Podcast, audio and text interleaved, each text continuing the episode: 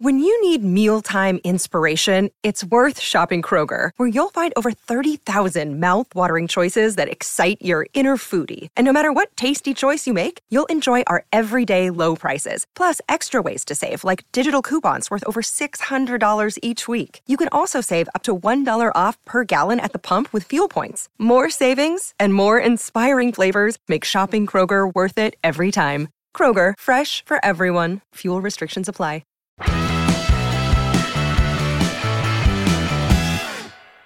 Hello, everyone. Rob Guest from Football.London here, and welcome to the latest episode of Gold and Guest Tot Tottenham. There's lots to discuss today following Tottenham's 5 0 win over Everton. Alasdair Gold is joining me as always. I really don't need to ask you how you're doing today, do I? Not really. I probably need to ask you, how are you? Are you okay? I've improved, I think, since yesterday. Uh, not a good night at all from a personal perspective, but from a work perspective, very good for Tottenham and plenty for us to discuss anyway, isn't there? Look at that professional side to you. Yeah. I, I, to be fair to everyone listening, I saw that last night. Rob was, guessed he was very angry. He said a lot of angry words about his team, who were utterly, utterly useless. Um, probably worse than Leeds, because at least Leeds attacked. I think Everton just kind of didn't really do much of anything. Um, but yeah, despite all of that, he still worked away. That is a sign of a true professional. His emotions did not obstruct him. And, and likewise, hopefully, with this pod today, um, we're going to talk through it. He's going to relive every painful moment, and there'll be no crying. There'll be no wailing that you'll hear in the background or angry slamming of the desk. Um, we're just going to talk it through because, yeah, it was. It was a good night for Tottenham and uh, putting a, aside your Everton allegiances, um, it felt like a fair few of the things that Conte has been trying to put into place are starting to finally get in there. Um, and we saw a lot of that last night. So, yeah, loads to talk about. Right, unfortunately, that's all we've got time for today. We're not going to discuss the Tottenham versus Everton game. Hope you enjoyed the latest episode of oh. Gold and Guest Talk Tottenham. Rude. Right. There's that professionalism. It's right yeah. out the window. right. Do you want to, you know, have your say on the game then, first of all? I can. I can, certainly, because I'm sure you want to talk about it as little as possible. Um, yeah, it was a weird one in that, you know, we said before the match that kind of you'll know, we, we always get a sense of what Tottenham Hotspur's turning up by the first five, ten minutes or so. But actually, I don't know if that really applied last night because actually, despite the eventual result, probably Everton started the game better and they had Spurs a little bit on the back foot, albeit without threatening them. You know, they, they were pushing Tottenham back into their own half a bit and Tottenham were making some mistakes in possession. And then just Everton just crumbled. They really did. Um, Everton crumble. I don't know if that's a local delicacy. Um, up in the the Liverpool era, uh, area. But uh, no, certainly it just took quite simple things to to pull them apart.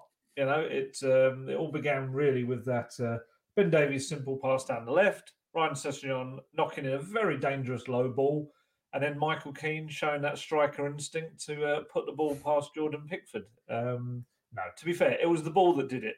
It was either going to be Kane or Keane got to it, and and Keane who I understand you're really happy with the performances of recently. Um, you know, turned it into his own net. Um, and then from that point on, there was a little spell after the goal where you kind of thought, "Oh, this is funny." Spurs are kind of on top, but maybe aren't in terms of the gameplay. But just as it wore on, Spurs just got stronger. Everton got weaker. They kind of I don't know. I mean, we, we saw at the weekend, didn't we? A lot of Man U fans having a go at Man U for collapsing uh, and just kind of giving up. And I kind of felt that way with Everton. And I think that was probably the, the most worrying thing for, for Frank Lampard and the fans was that it just got to a certain point and it didn't look like there was any belief.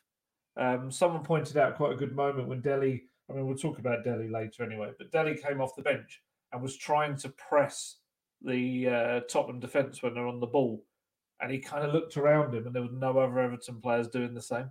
I don't know whether that's something that isn't going to be Everton's tactic, it may be that's an over kind of hang from Dele's time at Tottenham, but yeah, I think that spoke volumes about Everton. Poor opposition for Tottenham, and that's not to, to dig out your club. I think you'll you readily admit they were poor on the night as well. But I thought Spurs did a lot of good things, and Conte was it was uh, it was a different Conte after the match. You know, it was um, a happy Conte. He even referred to, I think, if people remember, he told me that he's not a good person to go for dinner with after a game. After last night's match, he said, no, he'd be a great person to go for dinner, maybe even to the disco. So um, yeah, if anyone sees Conte out at some of the uh, the night spots around London, I'm sure he won't be because actually last night his um, his wife and daughter were at the game, come over from Italy, um, which would have been very nice for him on a personal level to absolutely you know get a result like that, hear the crowd singing his name, um, and have his wife and daughter watching it all on from the uh, the players and, and staff's wife's area.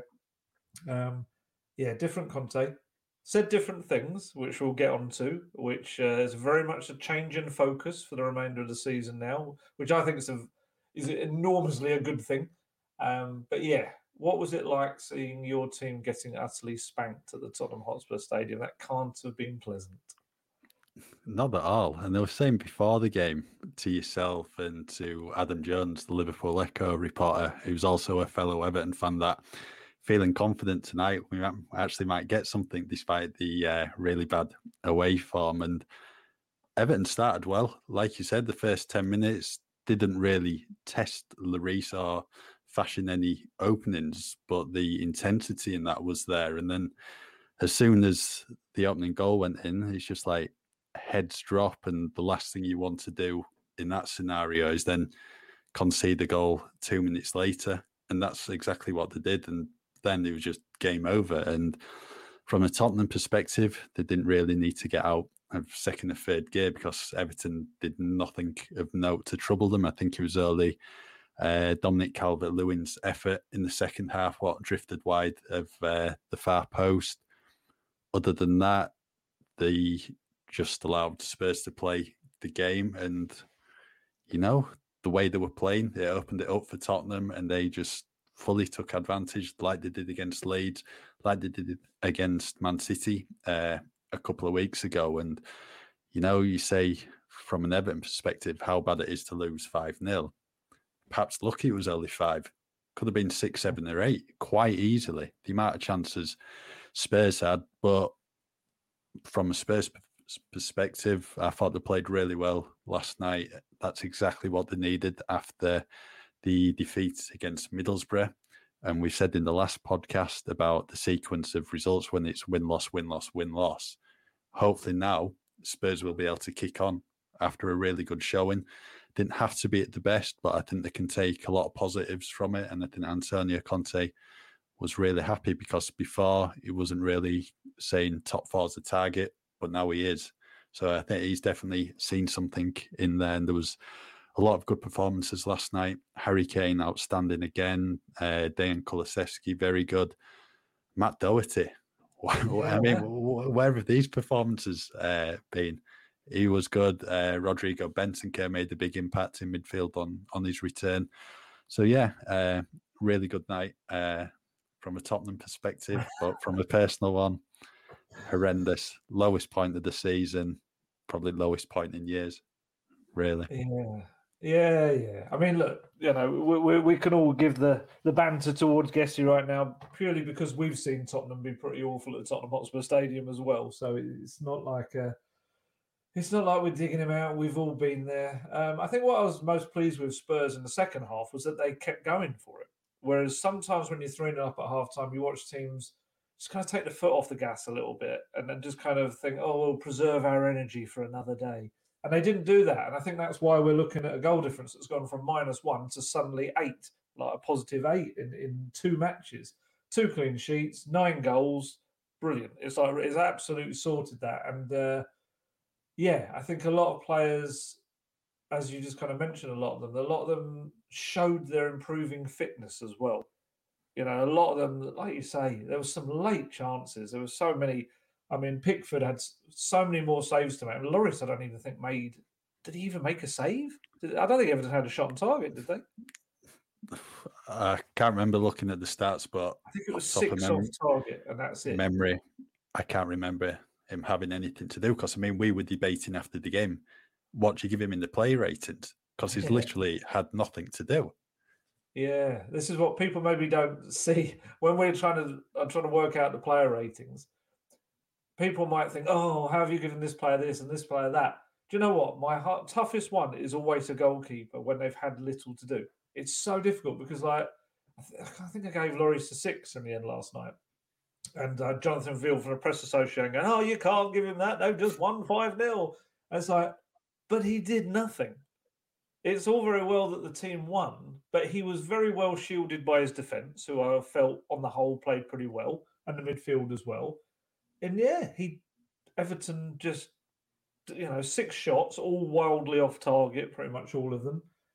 You can't really mark a player particularly high when they've had nothing to do other than pick the ball up and take a goal kick. I mean, you know, I thought six was quite reasonable. Um, but yeah, sorry, there's a little insight into the way our minds work um, after matches. But no, on the whole, much better from Tottenham. And yeah, like you say, Conte very much talk about the top four. I think we'll come to that towards the end. But I know you want to talk about some of the individual performances. Yeah, definitely. Uh, we'll start with Harry Kane. I think. I, think, I believe you gave him another ten in the play ratings. 10. He did get a 10 from me. Yeah, really, really good. Again, two goals on the night, two very well taken goals. Second one, a carbon copy of the volley he scored at Leeds uh, just over a week ago. But again, it's just his general all round play as well. Nearly had an assist for Eric Dier when he hit the bar in the second half. Uh, I know he struggled in the first few months of the season, potentially a hangover from maybe not getting the move to Man City, uh, probably as well from England at, at the Euros. But of the past few weeks, he's uh, probably since Leicester away. I think for me that was his standout game of the season at that point. Leicester, it was absolutely fantastic, and he just seems to have kicked on in recent weeks against City, against Leeds, now against Everton, and he's coming into form at exactly the right time in the season when you need your main man to be scoring the goals and getting uh, your team up the league tail. But Kane, fantastic, linking up really well as well with uh, his front three with Kulusevski and Son. Uh, I think there's a lot of positives to talk about Kane at the moment. Definitely. And just before I go on, only because this is pure coincidence. Nobody knows that we're, or nobody out there in the wider world knows we're recording the podcast. But literally, Morton on Twitter has just tweeted me, Alasdair Gold, take care of Rob Guesty. That has to hurt, and he seems like a nice man. he is a nice man, and he is hurting, but he's very professionally driving on with this podcast. Um, yes, Harry Kane. Harry Kane. It, it, it sounds almost I don't know. I don't want to be um, harsh on him, but I, I, I think it's difficult to get away from it because um, Conte said very similar afterwards. With Kane right now, it's almost a bit like Tottenham. He's absolutely been unplayable in what we say the yeah Leicester game, Brighton game, Man City game, Leeds game, and now last night against Everton. But it's the in between ones where he's gone quiet, and every one of those Tottenham's lost every game in 2022 where Kane hasn't been at his best, Tottenham have lost. Um, and to be fair, that can't be all on Kane because you know other players, excuse, excuse me, should stand up and they should step up when he's not playing well. That that's that's why you have a team. Um, but yeah, you do. You watch games like last night when oh, there's touches he takes and moments of control and spins and turns and there's moments when he has the ball and there's three players around him and he doesn't ever look like he's going to lose the ball. And you just in the, in the press box, we're just like making slightly dubious sounding noises um, about how how impressed we are. Um, and it's a bit like the old Tongi noises I think I used to make when he used to do uh, very impressive things, which all sounds very dodgy. It's, it's just it's just very very um, impressed noises is probably the best way to put it. Um, so yeah, you see Kane on a night like last night, and you just think like, oh, if if you know if you were on that every single game, Tottenham wouldn't have been talking about not being in the top four. You know, they'd be up there. But I, I do hear what I'm saying, and I also feel that's unfair. And I think there are other players that need to step up. Um, but Conte said afterwards something like, I think he said, yes, he scored against Manchester City but then he didn't against Burnley. And then he scored against Leeds, but then he didn't against Middlesbrough. So I think Conte's trying to be a bit tough on him as well. And I think I don't think that's the worst thing with a player like Harry Kane, who we know has that drive to push himself constantly and improve. Maybe putting down that challenge to him and saying, "Well, that's great. You, you're incredible in every other game, but the other games we need you to also be this phenomenal." Um, you know, look, no player in the world is phenomenal in every single game. I don't think he could keep that level of uh, football, but certainly the drop in the other games is quite substantial. Um, I mean, last night, God, the when he ran through onto Doherty's first ball, you just never thought he was going to miss. It was so clinical. The volley from Doherty's, um, sorry, that wasn't Doherty's pass for the first goal. That was Doherty's pass for the first goal. Yeah, Doherty assisted goals, both of Kane's. Yeah. yeah, yeah. And so the floated ball over the top, and then another left foot volley from a tight angle, like he did against Leeds, slightly further out, maybe. Um, it's just incredible. And the he did a little cross to Dier that should have been a goal that he headed against the crossbar as well. And there's so many moments where it's like the pre-assist comes from Kane. Yeah, like like Son's goal. You know, that was Kane getting down the right hand side, knocking to Kulusevski. He pokes it inside Son, and then Son squeezes it under a very kind of iffy Pickford uh, save. But yeah, now Kane's just incredible. He's got seven in seven at the moment. He's absolutely starting to find his way back. And if he can break the inconsistency format and shine at Old Trafford on Saturday, I think we'll see that Tottenham do as well. Yeah, he was really good. Uh, I mean, on the subject again, we might as well stick with the front three. Yeah. Uh, Dejan Kulusevski, I think he, Kane will get obviously all the plaudits again for his role in the win, but Kulusevski, wow, really, really good performance. He's eight eight appearances now. He he has made such an impression yeah. in those. I mean, yeah. yeah, I mean, you're talking about Tanguy Ndombele and Giovani Celso. We've spoken about them numerous times in the podcast. Thinking, third season, are we actually going to see the best of them now? And he's taking Kulusevski a handful of games to show what he's all about. And the good thing about Kulusevski for me is foreign players usually take 12 to 18 months to fully adapt to life yeah. in the Premier League. He's only going to get better. I mean, he's been really, really good so far. I think there's still so much more to come from him. And last night, very good again. Two assists. I know for the first one where he assisted Son, Mason Holgate did come out of the back line, but he still had to make that pass and get it right. And he did just that. And then for Regi- Reguilón's goal, I think he was just pointing into an area and it just did come. It, fell really kindly to Reguilón. Right footed. Right footed yeah. for those Swedish right fans who tell me off when I say that he cuts in too much. Right footed pass. But he's he's just been absolutely fantastic so far. And one of the worries when you are new to the league, it's whether you can adapt to that pace and intensity. But he's already got the strength coming up against season pros. He doesn't look out of place one bit he's got you know he's got the vision he's got the awareness he's got the movement and he's just linking up really really nicely with Kane and Son at the moment and I think they've missed having that third attacker with them uh, over the past few years because Christian Eriksen's form did start to drop uh, a few months before his exit to Inter Milan January 2020 same with Dele as well Dele in the past three seasons wasn't at his best but they seem to have someone there in Kulusevski now who is at the top of his game at the moment, and he's only going to get better. And I can remember tweeting after his debut against Brighton about him, and someone replied saying, "Well, I didn't think much of Kulusevski in his 22 minutes." Basically, just judging him on 22 minutes. That's and then you also had some people maybe turning the nose up at the signing of Kulusevski because it was like Fabio Paratici hadn't made any transfers in January, then it's like he's going to his old club Juventus on the final day of the window just to bring some in to make people happy. I think if he signed at the start of the window, a lot of people would have been happy. But I mm. think he's, he's silencing some of his doubters uh, already. I've been really, really impressed with him. I think he's been superb. He's been so good. Like you say, the adaptation process being so quick. I mean, you know, to be fair, it takes different times for different kinds of players. And I think this was a lot of what Conte was saying um, about Spurs, you know, maybe incorrect recruitment processes at times that you only have to look at Kulusevski and see physically he's ready for this league. Mentally, he's been toughened by what's happened at Juventus and, and trying to fit into such a huge club there.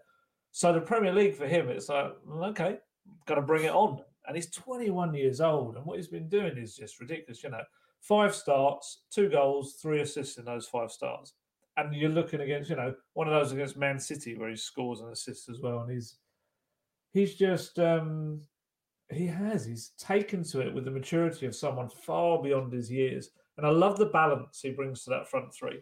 Which is weird when you think about it, the fact that he is naturally a guy that kind of cuts in on his left, but yet there's still a really nice balance because you've got Son, whose pace and kind of running and movement pull teams apart. You've got Kulusevski, who's got that strength and also like a quite a delicate touch as well, the creativity to, to to kind of pass the ball through. But then you've also got Kane, who's got the um, like the killer touch, whether that's a pass or a shot, whatever. So I think as a as a unit, they just blend really well. And look, I don't want to turn this into a Lucas bashing, but I think the numbers show that Lucas isn't a man for the assists. He's not. His stats over his career have not shown him to really a man who who racks up the assists in the Premier League, especially. He's improved it definitely in the last eighteen months or so, I'd say. But if you look at someone like Kulusevski comes in, his game is pretty much all about assists and trying to get other people. He will always look for the pass, maybe rather than shot. Once in a while, he'll cut inside and have a go at goal, but ultimately, he looks to offload the ball more than he tries to shoot. Um, and I think you'll see that benefit Son. I think you'll see that benefit Kane, especially as well. And I don't think it's any kind of coincidence that Kane's maybe kind of upturn in form has been boosted, I think, since Kulusevski's come in as well. I, I, think they, they work well together.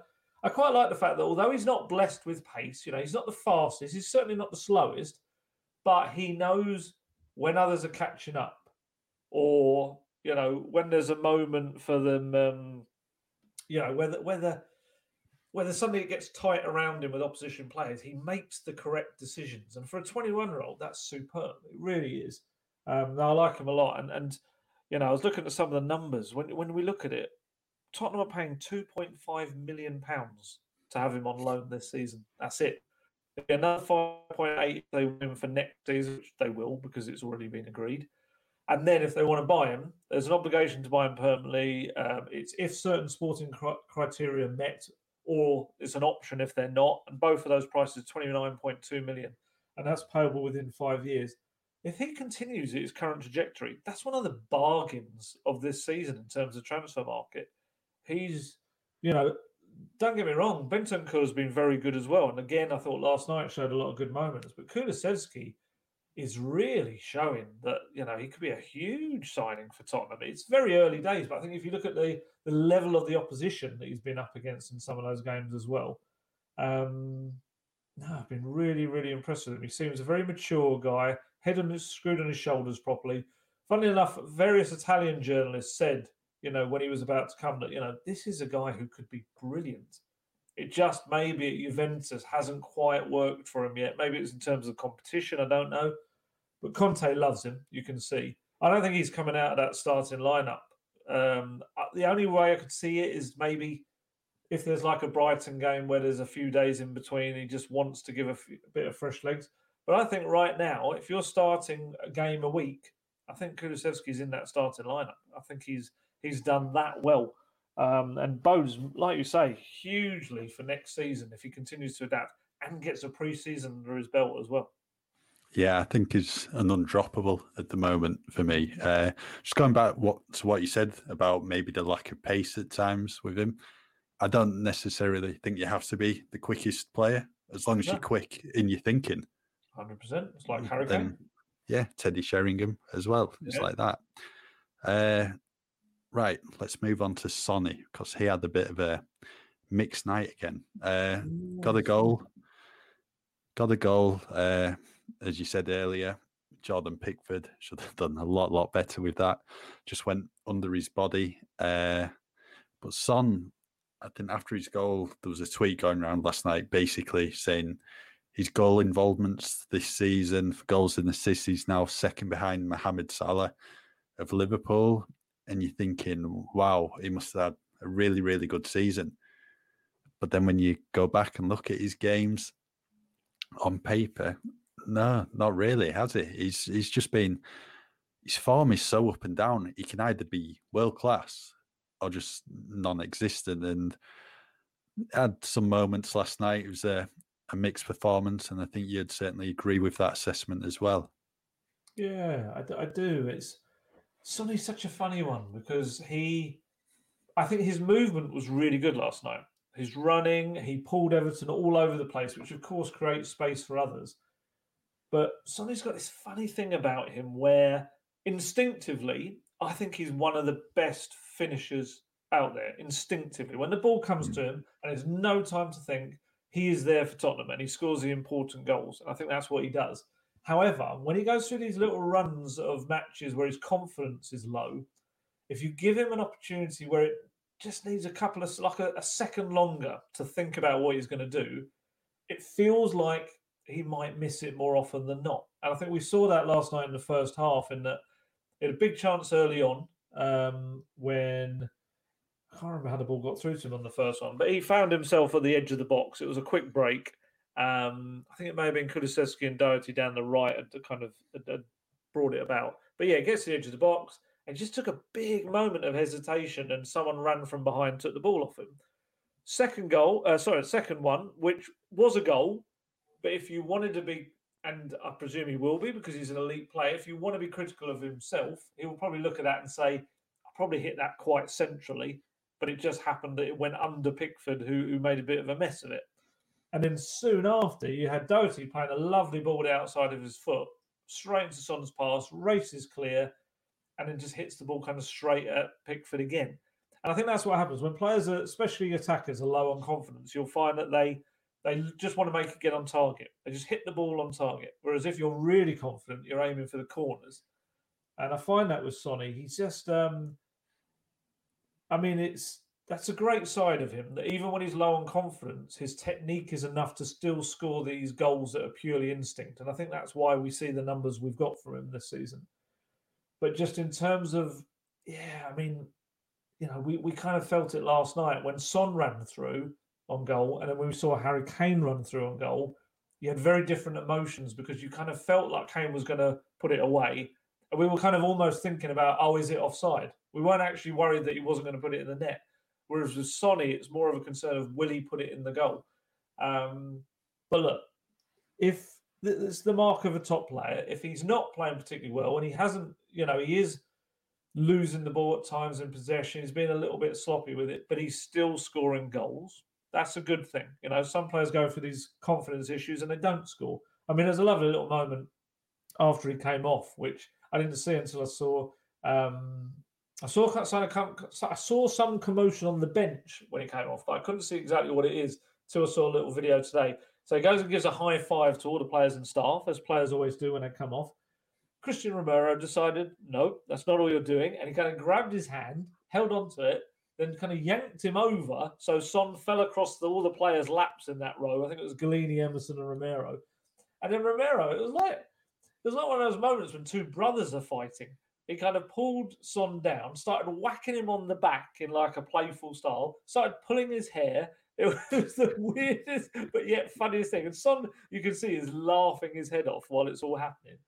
Um, I, I, love stuff like that because it shows that there's that bond. It shows that the you know the players are happy and there's not all this kind of sniping and divisive clicks and all this sort of stuff um, but yeah that was a funny little aside but um, sonny will get better. Like i say if he's not playing well but still coming up with goals however they come that's a good thing.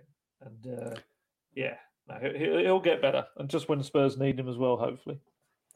He was a lot lot better than he was at middlesbrough. To be honest i don't think he could have been any worse to yeah, be honest. He, had an absolute shocker at the Riverside Stadium. As you mentioned, Romero, uh, his booking, wow. uh, I've never seen such a stonewall yellow card in my life. and then he appealed to the ref, basically Yeah, saying, "I got, I got the ball." Do you think it was a South American thing? Yeah, hundred percent. I think it There's had to be. definitely a, a big rivalry between Brazil and Argentina, and Yeah. yeah, I think he just wanted to leave one on Richarlison, and yeah, He he connected. He really did connect with him. Uh, yeah, yeah, and then on on his Instagram account after the game, on his Instagram story, he put a picture of Richarlison holding his leg, and uh, when he was receiving the booking as well, just you know, trolling Richarlison really Yeah. for that. Although, I think if we're going to be fair, his PR team or whoever puts them up, Yeah. I think we decided that they were the only photos of the game at that point of Romero. Um, but Yeah. yes, you still can decide not to put it up. So yes, he was still saying "ha ha," kind of in a Nelson from The Simpsons voice. Um, yeah, it was it was such a bad tackle. It was like the latest tackle I've probably seen in a football game for a long, long time. It was no intent to get the ball, and then yeah, to turn around and kind of claim he got it. It was like what? It was almost, you know, it was almost after the game. It was so late. Yeah, it, it wasn't a good one at all, let's say. Right. Uh, we saw Rodrigo Bentancur come back into the team uh, last night following his recent absence. I think he certainly made a big difference in the midfield. We saw the other day against Middlesbrough when it was Pierre-Emile Højbjerg and Harry Winks. They didn't have a good time at all, really. Jonny Howson, an experienced player for Middlesbrough, was just running rings around them Yeah, at times. And having Bentancur coming back into the team, partnering Højbjerg, there was just a lot more quality in their uh, ability to get on the ball, get moving forward, put his foot in, you know, just win it and just make a nuisance of himself in the middle. But on the other hand, didn't really have much to do in the midfield battle uh, because Everton really didn't lay a glove on them. I mean, they had Donny van der Beek, Abdoulaye Doucouré, and Allan in the middle. But I mean, Spurs, it, it just wasn't battle at all for them, really, was it, in the middle? No, no, it wasn't. And it's funny enough, those are players, especially Doucouré and Allan, who have given Spurs problems in the past. You know, they really have. But just what I like about Bentancur, there's a bit of a good and a bad side to it. He's he reminds me in his laconic, laid-back style, a little bit of uh, Berbatov in some aspects. The way he plays the ball, the way he has that little extra bit of time. It doesn't always work. He gets caught out a couple of times, and we will get that this season. There'll be moments where he gives the ball away. And funny enough, that's another thing that Italian journalists told us as well that he will have these moments where he gives it away in daft positions because he's very confident in his own abilities. Uh, but what he does have that obviously Berbatov didn't have was um, that aggression in the tackle sometimes. Um, and he, he will launch into a challenge and he will um, use those dark arts that we always talk about when it comes to Juventus and teams in Italy. Of um, there was one, I can't remember who it was, someone was running away from him, and he was just. You look back at the replay, and Benson was just holding his shirt the entire time to stop him getting away. Um, now he played well. He just brings a calm. He brings just a moment, a beat, just that little beat of take a breath, think about what you're going to do with the ball. And that was a massive problem with Winks and Højbjerg against Middlesbrough they were just launching the ball forward and just playing silly passes at time when they got the ball, and they were just wasting possession. Um, or the, the defence was bypassing them because they didn't believe that they could keep possession. And with Bentancur, there's a lot of confidence in him. You could see that. He demands the ball, he gets it, plays it well. And again, you know, I think he's adapted, obviously not to the same lightning degree as Kulusevski, but I think he's adapted quite quickly so far to the Premier League. And in the slightly more limited game time that he's had. Um, I think, I do think, and it's interesting you mentioned it. And again, we'll talk about this towards the end about the top four thing. But I do wonder how much the very quick adaptation of Bentancur and Kulusevski has made Conte think, well, do you know what? Maybe we could go for this top four. And he, he did refer to it in his quotes about how, you know, we've got two players that have made us more complete. And I think they do. I think Bentancur just brings that little bit extra in the middle. And um, I, you know, this isn't to lay on more of a the pile on onto Harry Winks, but I feel like Højbjerg plays better when Bentancur's alongside him. I think he does. I think it It's just something about the uh, the partnership seems a little bit better fitting. Um, and you know, still yet to see Oliver Skipp kind of with Bentancur as well, which has all the makings of a very kind of battling, cultured partnership as well in there. Both players with high levels of technique and also um, battling quality. So, yeah, it bodes well that centre midfield. And, you know, you've got young Pape Sarr to come back into it as well. As, uh, sorry, to come into it at some point. Um, very young, and it's, it's I'd imagine, uh, still intrigued to see what happens with him next season because I don't know whether there's going to be a spot for him straight away. Um, but yeah, Bentancur, yeah, very good, very impressive performance. Um, still lots of improvement he can make, and I'm sure he'll be aware of that as well. And just getting up to the speed of the Premier League and when not to pass it and when he can. But uh, yeah, yeah, obviously, like you said, you brought it up earlier. We all kind of looked at that last minute raid on Juventus, and it felt very much like a okay, we're just going back to your old club to grab a couple of players. I think there's an element of that as a strategy, not being a great example of the overall window but I don't think there's any doubting of the quality and um, accuracy in the players that they've gone for in terms of who fits this team and this league really well. Um, and you know, the more and more I hear Conte talk about it, the more and more I wonder how much of a part he had to play in that. I do. Because I think you look at the summer signings, and you know it's very difficult to look at other than Cristian Romero as being a, a success um, at this point. But then you look at the two signings after Conte came, and suddenly they both seem to be really fitting well in, and you kind of get the sense that he must have had some kind of say in that.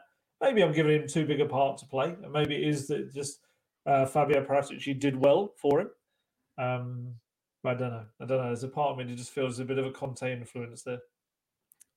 Both of them were absolute bargains as well when oh, you look back at 100%. the price.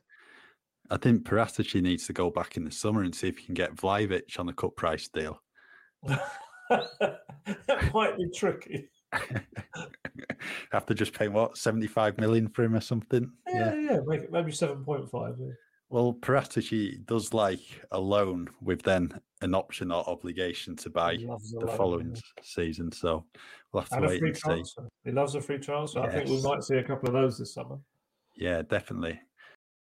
I think there's one person we need to talk about now after last night, or two two players, Matt Doherty and Ryan Sessegnon. Matt Doherty has had such a frustrating time since he yeah. came to the club from Wolves. It was so so good in Nuno Espirito Santo's Wolves team, consistently scoring, setting up goals as well. Always seemed to in and around the box. When he came to Spurs, he's playing more of a right back than the white, uh, right wing back. Uh, in and out the team, even when Nuno was in charge, you're thinking Nuno coming back, linking up again, that both be uh, Nuno would put him in the team, but he just never did. It was Emerson who got the nod. But I think the Leicester game for me, for Doherty, just seemed to be a bit of a turning point for him when he came on at halftime. Really, really good showing at the King Power as he did play really well against Leicester on the final day of uh, last season. And last night, his best performance in the Tottenham shirt by far. So good. I mean, not just in an attacking sense as well. It's just his all round game at the moment. He just seems to be oozing confidence. And you can see that in terms of his assists. Obviously, Kane will get the credit for the finishes, but the assists were really good, especially the first one for me. Mm. First time pass, precise, put Kane through, and then second one was just as good. Really good ball over the top, and he's finishing. Kane finished it really well, and just listening back to Conte's interview on Spurs TV last night, he was saying Doherty is definitely one of the most improved players at the club since he's been there on the training pitch. So he's definitely showing the desire and will what Conte wants, and he's just getting his just rewards now on the pitch, and hopefully we will see a lot, lot more of Doherty over the rest of the season. But when he is in the team, it's a case of you have to do it on a consistent basis. We saw it against Leeds and Everton. Uh, Middlesbrough, not great. So he just needs to do it on the weekly basis. But there's definitely something for him there to build on and really kick on now. Yeah, hundred percent. I think in in on the uh, column marked things I love to see in football. One of those is definitely players who have maybe been criticised quite heavily, and I think unfairly with Doherty in terms of. Well, we'll get into it, but players who have been criticised coming good and showing what they can do. Um, and I think with with Doherty, it's you know you even mentioned it there. It's like Spurs signed him in summer of 2020 as this rampaging wingback who did, you know, I, I use this expression a lot, but because it's one that I think people sometimes forget. In his two years in the Premier League before he joined Spurs, only Trent Alexander-Arnold created more chances for um, for his teammates than Matt Doherty did as a as a right kind of wing back, right back, whatever you want to call it. Um, and I think that says everything. And it's like I've had people go, "Oh yeah, but Wolves didn't score a lot of goals." And it's like that's his fault. I was like, "No, no, he created the chances. They just didn't finish them." And I think the massive thing for him is he's come to Tottenham. He's never really played in the role. It's like, why would you sign a guy who's been so good in a particular role and position and then not playing in there? And like you say, Nuno came along and Matt Doherty was probably rubbing his hands thinking, yes, finally. And Nuno turns up and plays a back four. he absolutely stuffed him. And then I don't think it's any coincidence that you're now seeing Matt Doherty having a run of games in his natural position, and shock horror, he's looking confident and he's doing the things that he's really good at. Um, and this is the thing with football, and I include, you know, myself and ours as journalists as well.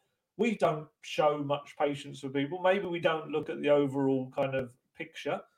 Um, but yeah, Matt Doherty is.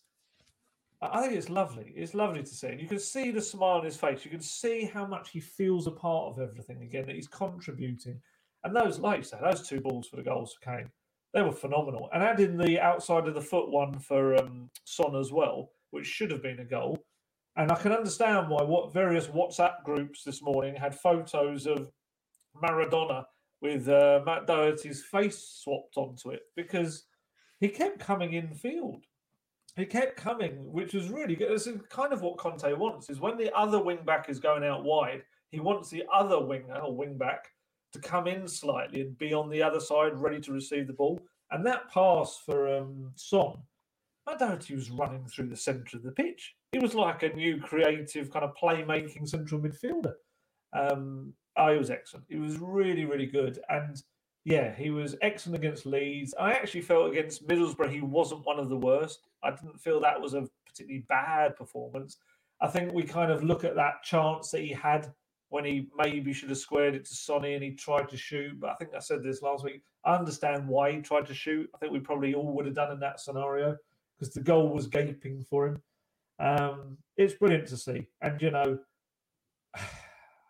I don't want to make this about Emerson, but you know, you've got a right wing back who has got a really good final ball on him, and he's showing it. That's exactly what he can do. And again, a bit like Kulusevski, I think that's his spot to lose now. I think it's his to have for the remainder of the season, as long as he stays fit um, and as long as he keeps doing what he's doing. Because Spurs, you know, they look so much more threatening with him down that right hand side. They look like they're going to create. Kulusevski and him have got a great little partnership going now. They link up really well. They know where each other's going to go. And I think we're starting to see that with um, Doherty and Kane as well. We know Kane and, and Doherty are good mates off the pitch. They're proper golfing buddies. And I think that translates into some of the uh, the balls that we saw. You know that that ability to know that Kane was going, and so that's a split second ball. That first one, that really is. You know, we talk about players having that extra little moment in their brain, but to have a right wing back who can do that, and then the flighted ball for his second, the technique involved to clip that was we're talking about golf. That was like a golf shot. You know, it's like he's chipped that perfectly into his path. And I, this sounds very like all Kane had to do was volley at home, but people know what I mean. It was like the trajectory of it. All Kane had to do was kind of meet it, and that's not to say the technique from Kane was not incredible, but the ball was just put into that perfect place for him to do what he did. Um, and it's it's great. I think a lot of the players are really happy that Doherty's getting what he deserves as well. Because, like we said, a bit like Joe Rodon. We keep hearing these things about Joe Rodon as well. They're working so hard behind the scenes when they're not getting their chances. And you know, you'll have players that, you know, without naming names, because who knows who they could be. But there's there's always players at clubs who, when they're not playing, they're a bit of a pain in the backside. You know, they're they may be showing their displeasure. but then you've got players like Doherty and Rodon and people like that who just give everything still. And I think that makes it sweeter for the coach as well. Conte, you can see, Conte is delighted to give him the chance as well. And he keeps bigging him up every chance he gets. So, uh, no, very happy with Matt Doherty. And uh, we're going to talk about the left as well. Yeah, over on the opposite side, Ryan Sessegnon came off with an injury. Conte said it's uh, a muscular problem. They're going to examine it today and then obviously see what the extent of the problem is. But he he just has rotten luck with injuries. You could just, I mean, I think you were upset when you you just saw him just go and sit down on the pitch. He was like, "Oh no, like oh, not gutted. again." Because it just happens so many times with him, and it always seems to be, especially when he, has a chance or he's in a mm. bit of form as well, and played well in the first forty-five minutes yesterday. Put in a really good ball. Uh, Watkins put into his own net. Uh, Guest is shaking his head right now in disgust. Yeah.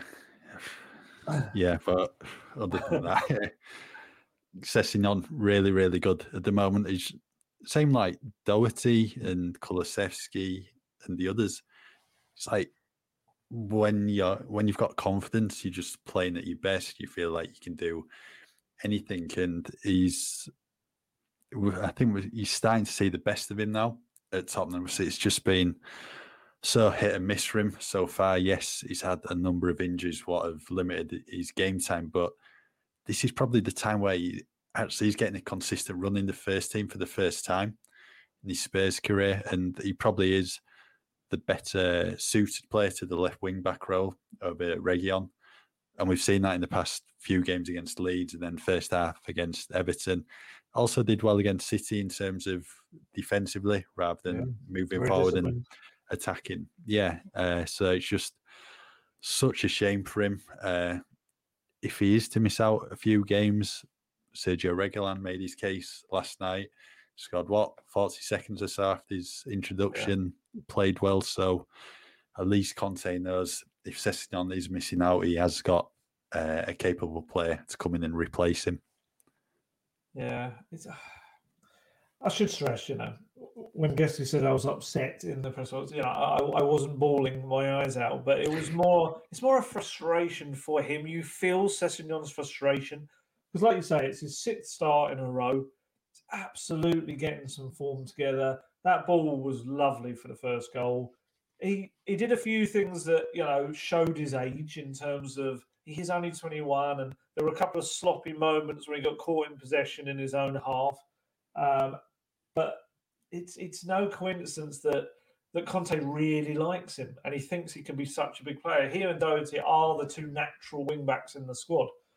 Um, but then it was also interesting that when Conte's talking about him afterwards, he calls him the player. And I think that is a bit of annoyance at the kind of the injury thing, is you know, the player, or this is the a player who always has this problem when he has a bit of a consistency, he gets an injury. Um, and it all kind of stems from that serious hamstring injury got in the um, European Under 21 Championships in the summer before he joined. I think ever since then, and this is the problem as well, is when you or I or the fans will go, Oh, why is he not running at a man? It's probably a part of him that thinks because I'm going to bloody snap that hamstring again. I'm going to do something to it. And lo and behold, you know, we don't know if it's a hamstring or not. It looked like it could be. I mean, the only crumb of comfort I might take from it was the fact that he didn't come straight off because he just could not play on. He played another minute or so and just to get to the halftime whistle. Um, yeah, we'll find out more today. They're doing the evaluations on him today. I just gutted for him. Um, but he's a player with a lot of time, and hopefully it's not too serious. And like you say, Sergio Reguilon, you know, Conte said to me the other day that Reguilon has to earn his place in this team. He's got to fight for it, and he did it. Forty-one seconds in, Um, after coming on straight for the start of the second half, bang! He does exactly what Conte wants from his wing backs. Slams into the ball, uh, the ball into the goal from Kulusevski's right-footed uh, low ball across the box. And um, this is the key for Reguilon now. Reguilon, like Emerson, has admitted he's not a wing back. It's not a role he's really played in his career. He is a fullback, and he's got to adapt to it. I'd say, in terms of Reguilon, his pace and his technique lend itself to being. He could be a very good wingback. But, you know, if I'm going to call out Lucas Moura on his assists, I think it's definitely something that Reguilon has to improve. I mean, you know, his last, I'm trying to think, his, I think that was only his second goal of the season. I don't think he's provided an assist since early December. Um, this is a side of his game that's really got to improve. We've had a few moments where he's been in the box and there's been big moments for Tottenham and he you know he's fluffed it or, or the keeper saved or something hasn't quite gone right.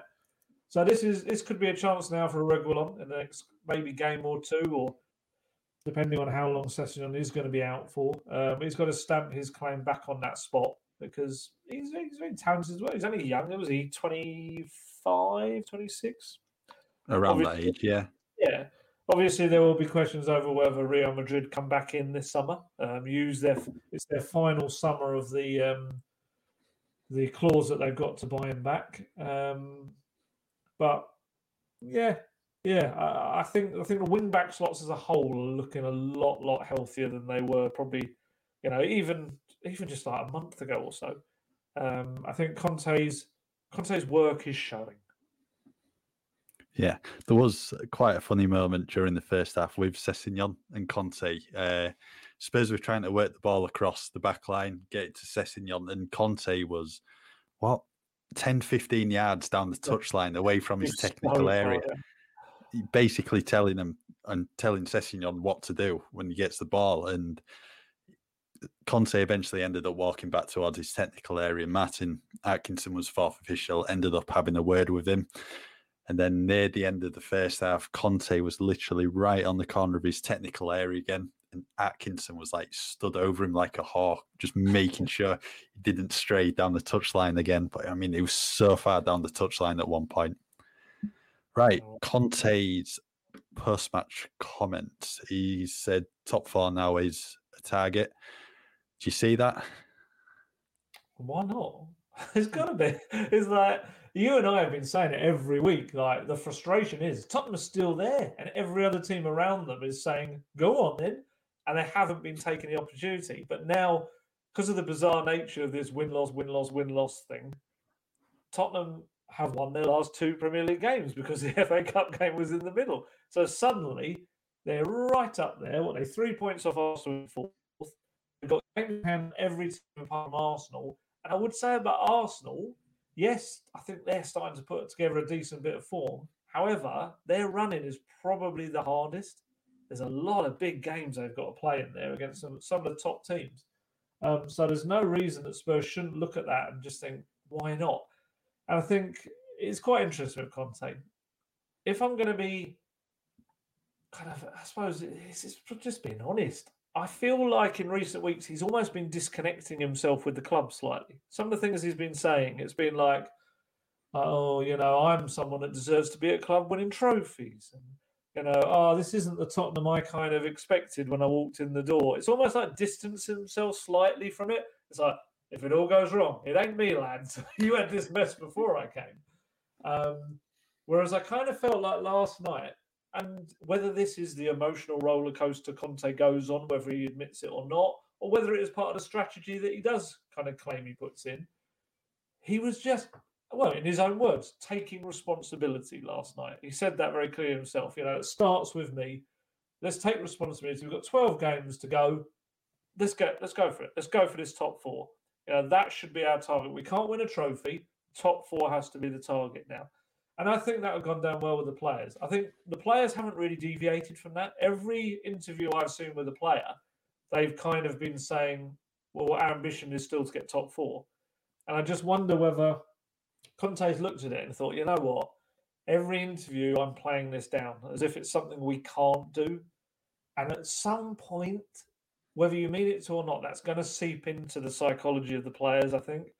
And so I think so when you've got players like Harry Kane who absolutely should be playing in the Champions League week in, week out, um, I think, yeah, I think now's the right time. They're so close to it. He's got these games almost every once a week now without too many midweekers. Probably just Brighton and maybe the Arsenal game. Um, I can't think. I think Arsenal has to be midweek. There's going to be no spare weekend to chuck it in, is there? So other than that, you know, Conte's got all the time in the world to prepare for these games. And as he reminded us again, and something we've consistently said, when Antonio Conte has had five or more days to sort out this Tottenham team, they've won almost every one apart from one they drew. Um, it's it's no coincidence that his style requires proper preparation. So so I think he's looked at it. I think he's looked at the whole picture and he's thought, let's just go for it. Let's have it because I do find it quite exciting in a way that if Conte could get top four with this Tottenham team, it's a big if because they still we're we're uh, we both very much are aware before anyone says it that we're talking about Tottenham after a win and that could be followed up by a loss. Very much so, the pattern has proved that. But if they were to go to Old Trafford and do something, you know, they could get they could get in that top four, and then suddenly it's a very different Tottenham Hotspur this summer. It's um excuse me, a Tottenham Hotspur with proper foundations to keep someone like Conte, to make Harry Kane not want to leave again this summer. You know, it totally changes everything. I think it, financially, the profile of players they can bring in, just the the mood around the entire club changes. Conte likened to getting the top four to winning the Premier League or winning the Champions League this season for Tottenham. And I get what he means. You know, you'll have those out there who'll be like, oh, yeah, they're winning Arsene Wenger's top four trophy, are they now? All this sort of stuff. But I think it's more the fact the scale of it would be a terrific achievement, I think, this season with all the utter chaos that's taken place. Um, I mean, you know, do you think they can do it?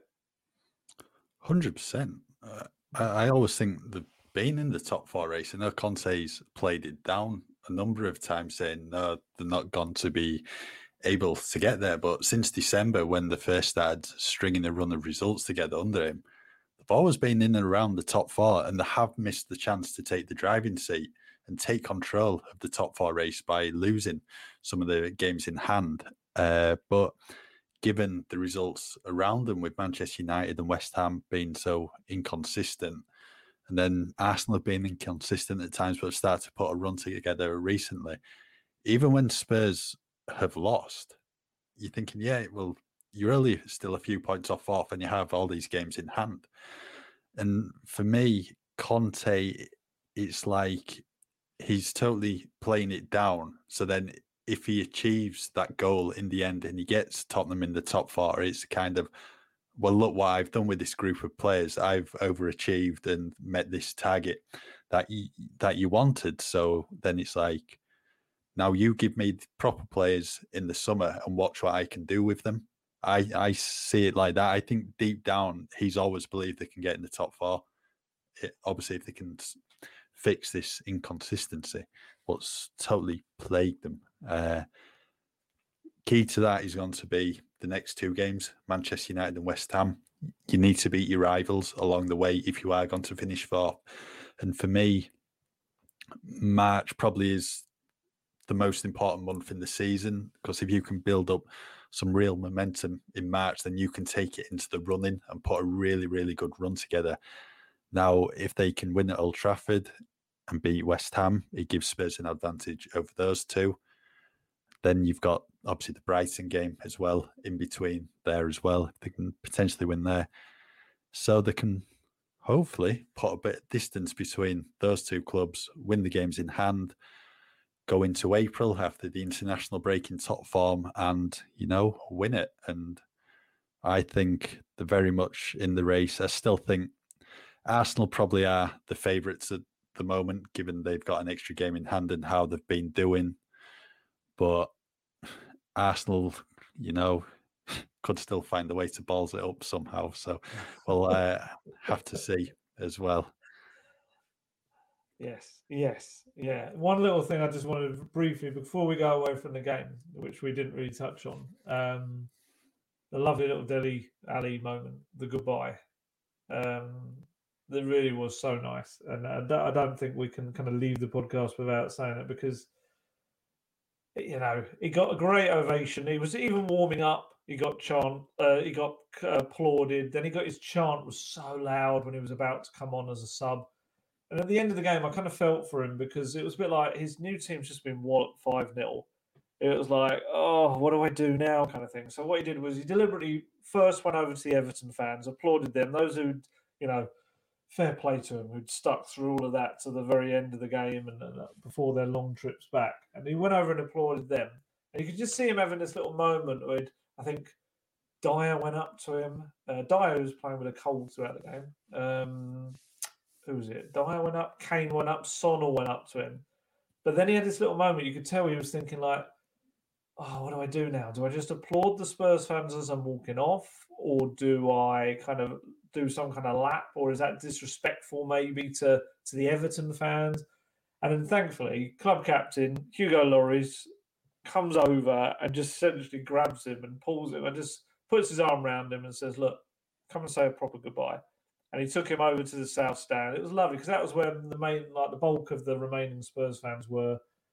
And he just had this moment of where they were singing his name. He was like applauding. You could almost you could see he was getting, I think, quite a little bit emotional as well. I think he was fighting to keep it all in.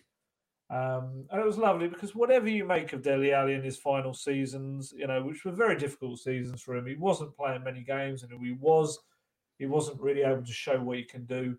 You cannot escape the fact of the wonderful moments that he provided Tottenham Hotspur. You know, one of the best young players in Europe. His first three seasons or so, he was coming up with the goods in big matches against all of the top teams, scoring huge goals, great assists. When you think of peak Pochettino time, Dele Alli was front and centre as one of those stars in that team. And I just thought it was lovely that so quickly after having left, you know, when you leave in a January window, there's no real chance to say goodbye. Um, but to actually have this moment where he could come back and all the fans that were left could kind of salute him in a way and thank him. It, it, was nice. And, you know, I'm sure you hope he goes on to do very good things for Everton, but I think Tottenham fans should as well because everyone wants to see a player like that get back to what they were. And even for those slightly more cynical fans, financially, Spurs will do better if he goes to Everton and does well because of the deal that's in place. So, yeah, and I thought that was really nice. I thought it was very good of Lloris as well. It was quite an important thing for him to do to help him out last night. And uh, yeah, and I hope he does well for your lot because um, very talented player in there. Yeah, it was a real classy moment from Hugo at the end just to lead him there and give him the chance to say a proper goodbye because he never had that because it was such a late move in the January transfer window. And we also saw it in August when Moussa Sissoko and Danny Rose had the chance as well to yeah. say goodbye in the Watford game when they did a whole lap of the pitch, and that was really nice to see. So, yeah, uh, obviously Dele wouldn't have been happy with the end result, but I think the reception he got during the game and then after the game and the standing ovation as well when he came on, I think that would really have touched him yesterday. I think he'll have been really pleased. And was some people saying he would booed the first time he touched the ball as well? Yeah, there's been different opinions on that. some people say that. Uh, I know John Veal from the PA, he said that. I've heard some people say no, he was cheered.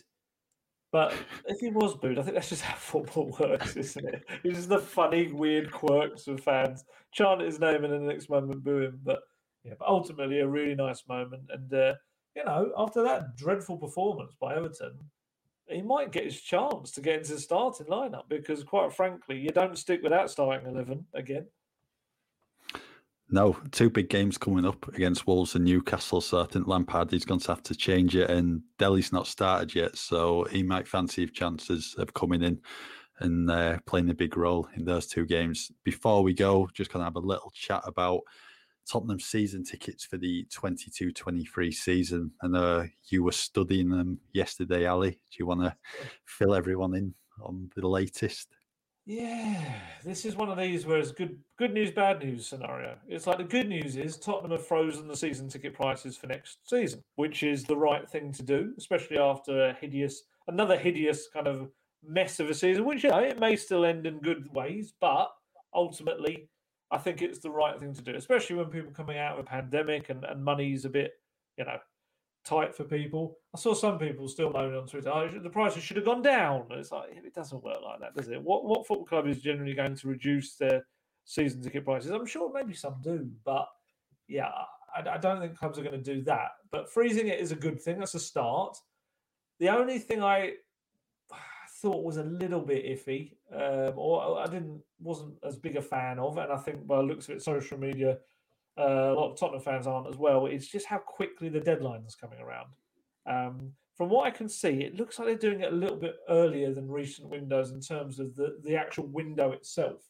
Um, in recent years, it's been a little bit different because of the pandemic has caused some kind of uncertainty over staff. And before that, you had the stadium, the new stadium, and different phases of switching over fans to that.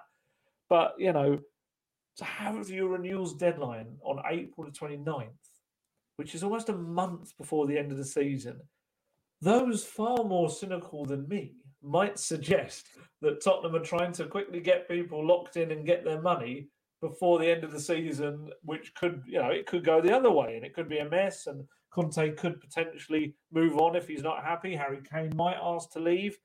And in that case, you know, these people would be pretty disgruntled that they've given up their money for a season that could be one of, you know, absolute mediocrity. Um, so, yeah, I, am not a huge fan of that date. I was trying to look back, and I think the last time there was a similar date was two, where was it? 2015, I found that there was an April 30th deadline. So that's the next day. And that year, the Tottenham Hotspur Supporters Trust asked the club to delay it by a few weeks because they felt it wasn't fair. Um, and the trust have come out again and said, you know, we told the club this would not be popular, and it hasn't been, and and we, uh, you know, we'd like them to to move it. I just feel with Spurs, the powers that be at the top, and whether it's Daniel Levy, whether it's the board, or whoever it is that makes these decisions, they've just proven on so many occasions how bad they can be at reading the room. There's so many moments where you just think, oh, why did you do that? You know, they do some good stuff. A lot of the off the pitch stuff has been very good at Tottenham, but it's just moments where they just make a decision. You think, oh, come on. Do you not know your own fan base? Do you not know kind of the thoughts of the people on the ground and how this affects them and stuff? And I just think for them to come out and listen and maybe move this deadline a bit, you know, I think it would show it would show something a good positive move ahead of a summer that they really need the fans on side. They really do. Because if everything goes pear shaped this summer, there's only one way the fingers are all going to point, and they really want the fans to kind of not be as as upset as they could be. Because if the fans are already raging at having given over their hard earned money, and then things go wrong, it's going to be so toxic around that club. It could be disastrous. So yeah, I think this has to be a scenario where they're, yeah, they're give, giving something a little bit back. Look, I know from their point of view, they're thinking we get that money in a bit earlier. We can look towards the transfer window. It all goes towards that as well. Um, it's more funds for that. I get that, and I get that they probably also think, well, they're always telling us they've got thousands of in the waiting list waiting for season tickets. So if they don't if someone drops out, someone else takes their place. You know, happy days. We get the money either way. But I just think this is one of those where just even it's just a PR exercise on their behalf. Just do it. Just do it to not look like the money grabbing club. It's just it's it's not the worst thing in the world. Just for a couple of weeks extra. Um, but you know, whether it happens or not is another thing. Well, I, I'm in a similar position myself. I've just renewed my Everton season ticket. Uh, prices have gone up. I don't know what division they're going to be in next season. I could potentially have an extra four games in the Championship or in the Premier League. I don't know. But Everton's deadline is for renewals April the 29th. And I think. There you go. Yeah, I think it might be a case with all clubs, really similar. Yeah, so you know, in the in the interest of being fair, there you go. There's another example of another club that is doing that. But I suppose the the statement still remains, or the question still remains: Is it the right thing to do?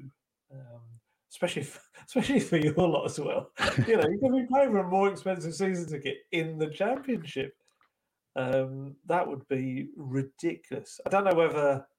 I don't know. Could they come retrospectively? Could they come out with something afterwards to say we'll bring them down because we're down a division? I don't know how that works.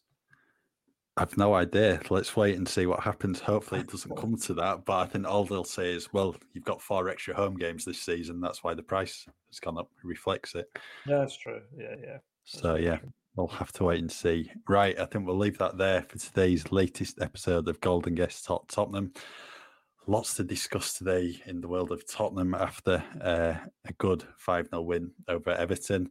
It's Manchester United next up on Saturday evening at Old Trafford. Really, really big game in the top four race. And fingers crossed, Spurs can carry on their form and get another three points in the bag. So, as ever, thank you for listening and just keep with us at football.london for all your latest Tottenham news.